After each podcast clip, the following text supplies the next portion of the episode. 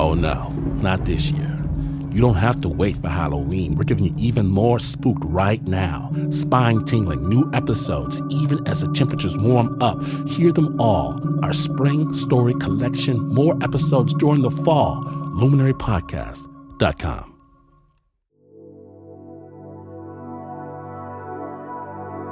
Darkness falls throughout the land. The midnight hour is close at hand. You're listening to Spooked. Stay tuned.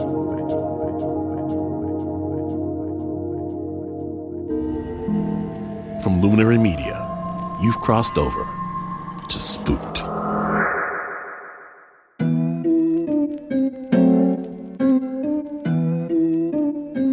Okay, so I'm claustrophobic. Have been since I was teeny tiny.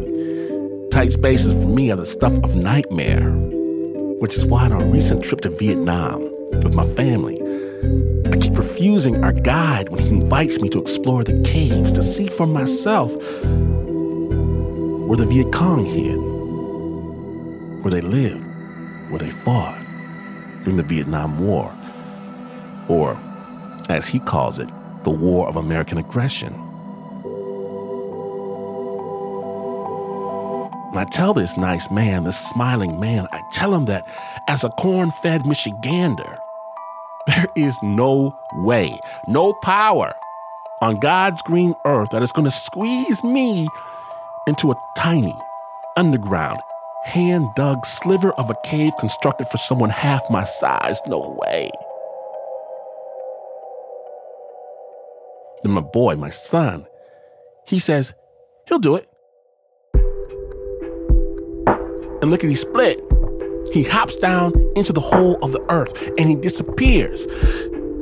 Pride, shame, pride. And I think, wow, wow. If he can do it, I think, how bad can it really be? So I crawl down after him trying to follow him down this tiny space, bent over, hands forward, hands forward. Boy! I make the first turn. Pitch blackness. Black like there has never been light. Black like there is no such thing as light. The dirt walls of this tomb, they press on my shoulders from each side, and I can't even scream.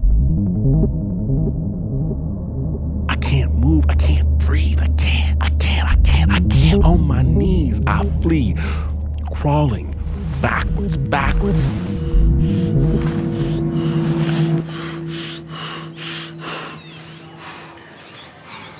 And out into the open air, open sky, tourists taking pictures, kids eating popsicles, a beautiful sunny day. I look around, and a hundred feet away, my boy pops out from underneath the ground, laughing, laughing.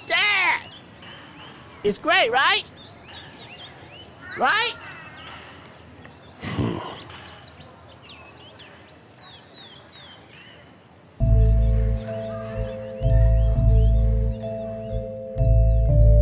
My name is Glynn Washington. I'm saying this right now, begging to whomever might be listening when my time comes. Scatter my ashes. Shoot me into space. Do whatever you have to do, but please, please, please, please, don't bury me underground. Spook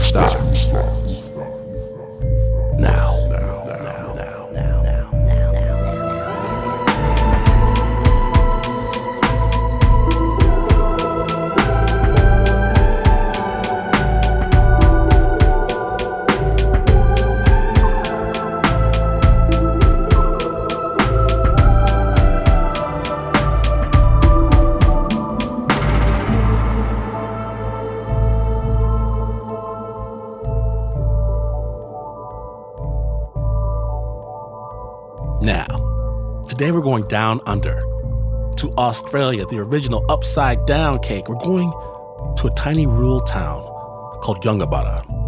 It's inland, it's chilly, it's foggy, and our storyteller, Blair, he'd go there with his parents on vacation. They'd stay in an old cabin surrounded by bushland, red earth, towering eucalyptus trees. And out in the wilderness, behind their cabin, was an old farmhouse. And the locals said it's one of the very first buildings built in Yungaburra. But I'm gonna let Blair tell you more about that. Spooked. Spooked, spooked, spooked, spooked.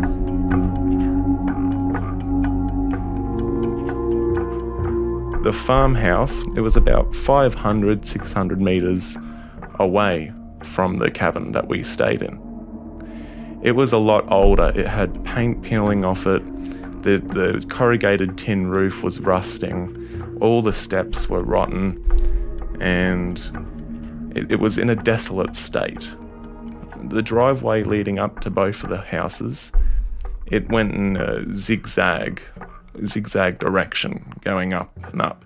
And along the side of it, there was a cliff with a pond at the bottom, only a small cliff. It was a normal trip. It was one of the usual ones it would take. I was about 13 at the time, so I was a bit older. That night, I was with my friend Alex and his sister Olivia. Um, they were my childhood friends. They lived there full time. And I was just at uh, their house in town. We were playing video games, you know, playing some board games. I think we had a pretty big game of Monopoly that night.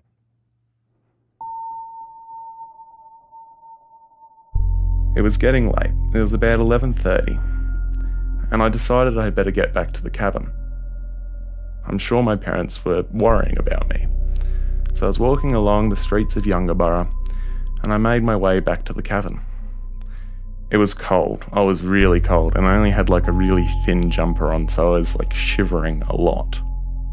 I thought to myself, I should have gotten a bigger jumper, or I should have left earlier. It was my fault, and I should have done something beforehand and thought about it a bit more. But I was cold, and I was walking along. The town was dead quiet, there was no traffic, and I managed to work my way through the little streets of the town to finally find the driveway, the the start of this somewhat steep incline of a zigzag dirt road back to the cabin. But at the foot of the entrance was the driveway.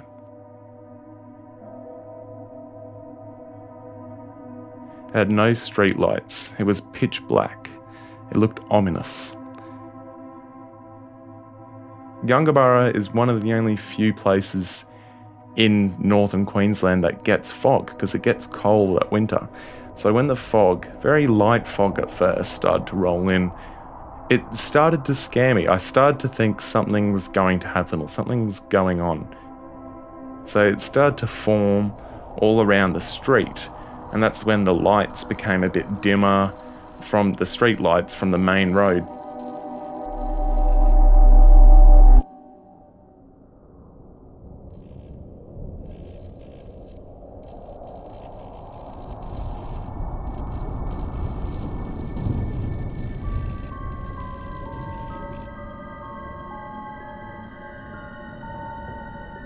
And that's when the heavier fog came in. Then it started to get really, really heavy.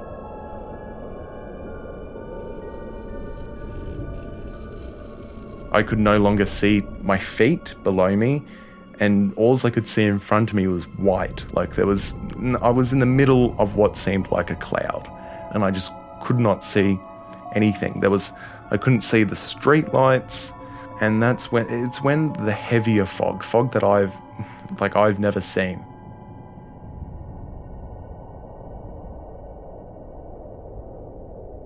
And I and I thought to myself, I don't know what I'm going to do. I felt I felt stuck. My torch was useless. It was there was nothing that it was doing. It was definitely not giving me any headway in front of me. I the fog was just so thick that it, I just couldn't see. I was stunned. Like I was, I was frozen for the first time. I could try and find my way behind me and go, maybe go back to Olivia's and Alex's place, but there was so many corners and so many streets that I couldn't really do that. That didn't seem feasible. But yet, to try and get up my driveway, there was that small cliff with a pond at the bottom. And it was definitely high enough for you to fall in and really hurt yourself. So, my first thought was to actually just sit down where I was and do the right thing and just wait it out. It was very surreal, like for the options, because I had none.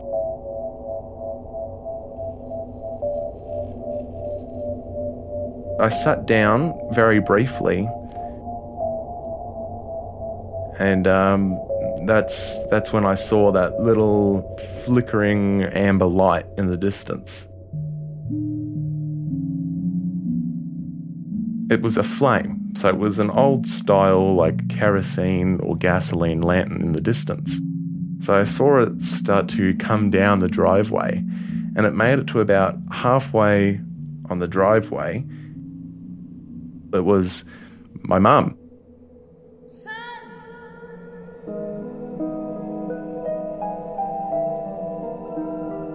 I heard her say, Son, is that you? Come here out of the fog just follow my light.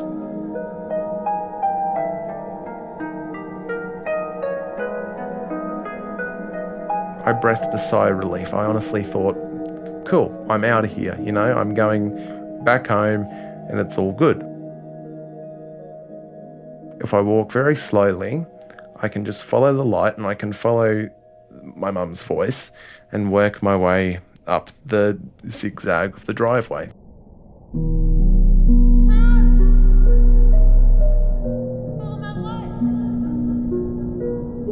So I was walking very slowly, each step, each step, one by one, and the the land would move at the same pace that I was kind of moving.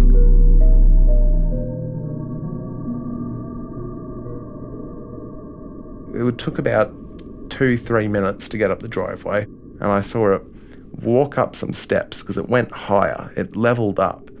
And when I saw the light climb up the steps, I stopped I stopped and thought, oh, the house is right there.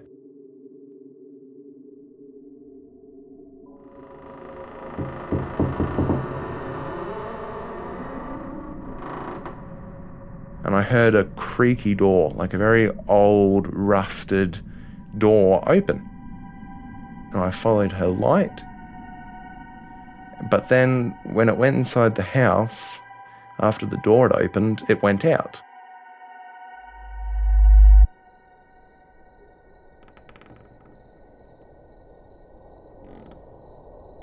So I called out. I said, Mum, can you turn the light back on? I'm not at the cabin yet. You know, I'm not at the house. Can you turn it back on? Dead silence. All I could hear was like crickets chirping and frogs. You know, it was just dead. So I followed in the direction path of where I saw the light, and that's when I hit the wooden guardrail. I was like, okay, I'm back at the house until I got onto the doorstep and realised I definitely wasn't. So, what was in front of me was that old, desolate, abandoned farmhouse that was next to the cabin. Instantly, my knees just fell weak. Like I felt like I was about to fall over. Like my like my legs couldn't support me anymore. This light had made me follow it to this abandoned farmhouse. Then a voice that no longer sounded like my mum, and instead it had a very British accent. She said, Nasty weather out there. Hmm? It was it was like a mother's voice. Had a, had a very strong British accent.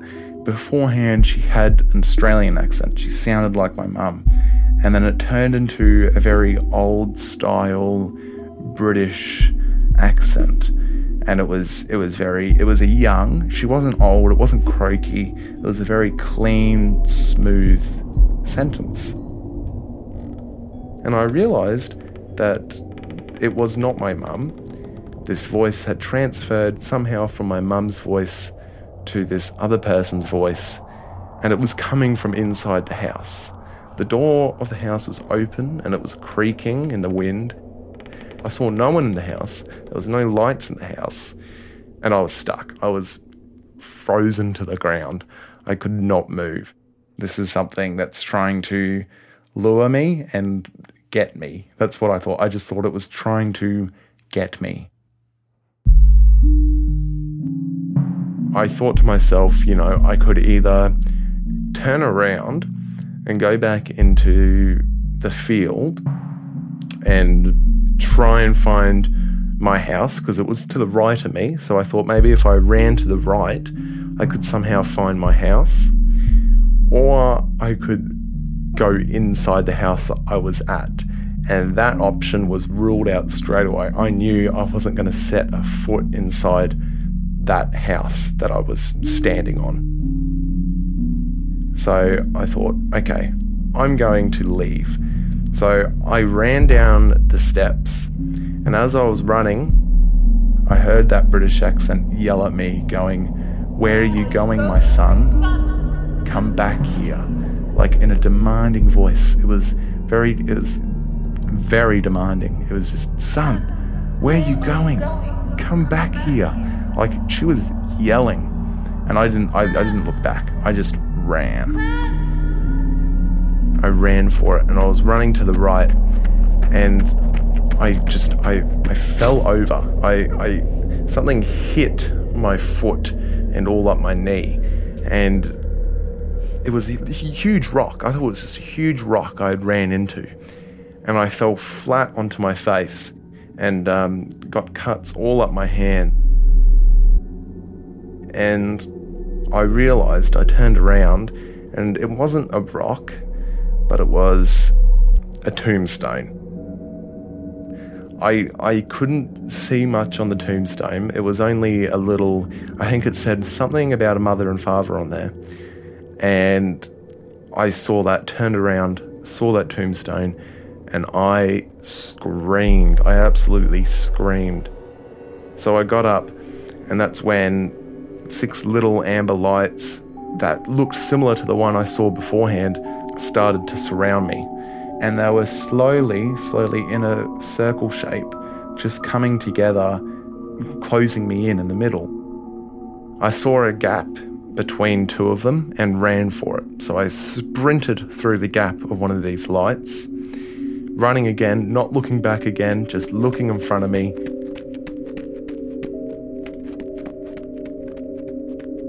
And that's when I ran into a wall and blacked out.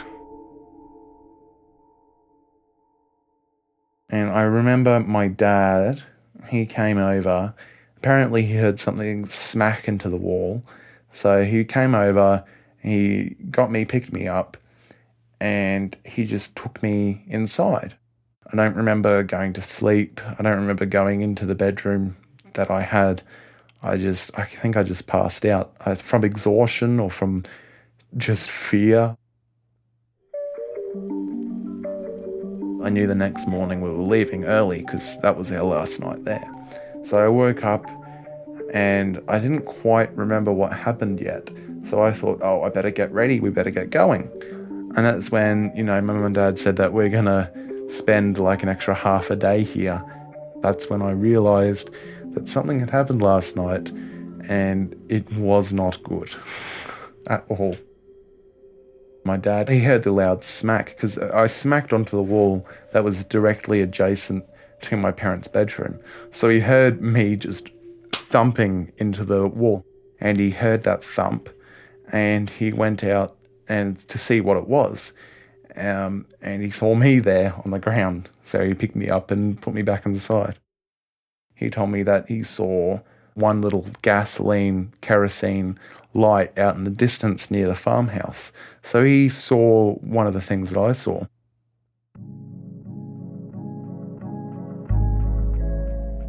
Alex and Olivia, they um they they both came over that morning and we went out onto the patio and we sat out there. And I could just see the old desolate other farmhouse in the distance. and they told me about, like, I told them what happened. And that's when, you know, both Olivia and Alex started to tell me. They said that um, it was one of the first buildings built. And in the early, early 20th century, Anne was a mum who lived there. She had a son. And one night during winter, her son was downtown and he was playing with some friends around 10 o'clock, I think Olivia said. And he realised that it was getting late, and so did Anne. Anne started to worry because it was getting late. So she actually got up and went near the driveway. And that's when her son was like, okay, well, I'm going to go home. So he started to go home and he got to the driveway, and that's apparently when heavy fog came in. Now, Anne had a kerosene lamp and she was carrying it and she heard footsteps. She didn't see her son, she apparently heard footsteps. So she said, Son, is that you? Follow my light and my voice. And that's what I heard. And so her son tried to follow the light and Anne's voice. So Anne managed to walk all the way back to her house and she turned on her house's light and there was still all just heavy fog. And that's when she realized that her son wasn't there with her, like she was by herself. So she ran back out there with the kerosene lamp, going, you know, son, where are you? Where are you? Come here out of the fog. And there was no reply. She sat down and she didn't know what to do. She honestly had no clue what to do. Now, the next morning, she got up, she went looking, she went searching, she went looking downtown, she went up and down, everywhere searching for her son. It wasn't until she was walking back to her house that she found him at the bottom of the pond, gone, just passed away from falling down the cliff and hitting his head. So Olivia told me that Anne was the thing that I heard, and that kerosene lamp was hers, and she was stuck in like a loop doing that, searching for her son. So she thought that I was her son. She mistakes them, whether or not it's a mistake or she knows and she's trying to trap someone. That's what I don't know. But she definitely thought I was her son, and what I tripped on, that would have been the son's grave.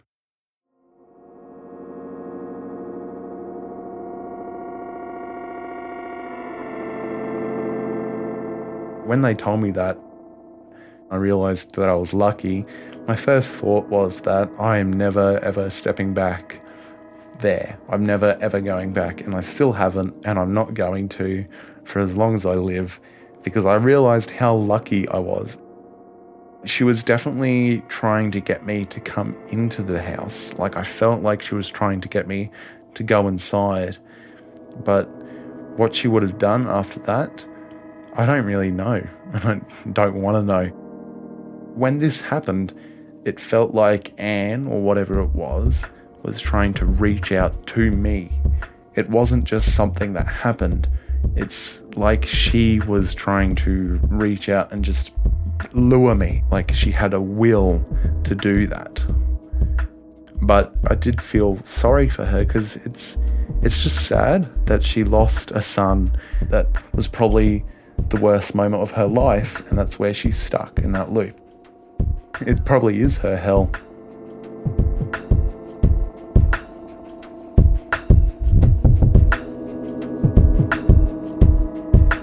Thank you, Blair, for finding your way out of the fog and bringing back such a story. I'm going to tell you this, listeners. If a voice ever called to me from deep in the darkness, it's going to have to mind its own business. That story comes to us from our own spook correspondent, Greta Weber. The original score for that story was by Lauryn Newson.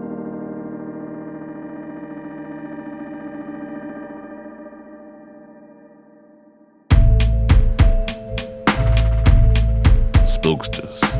If you think it's over, you couldn't be more wrong. Season 4, we walk this path together. 32 all new episodes. Get your spook fix filled at luminary.com. Be afraid.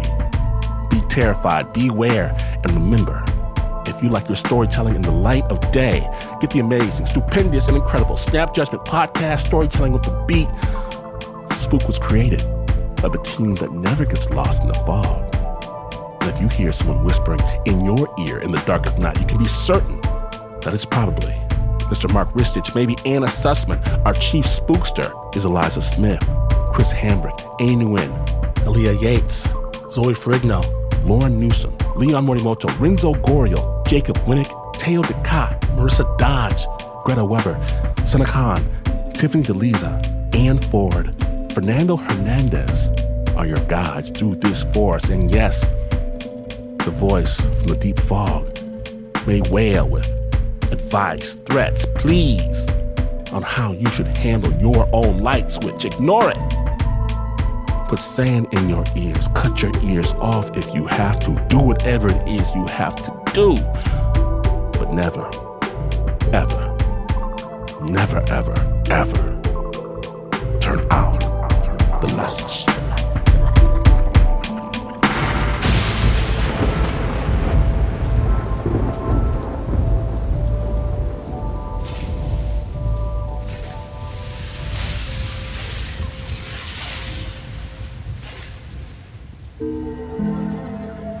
This episode of Spooked was summoned in the dark of night by Luminary Media.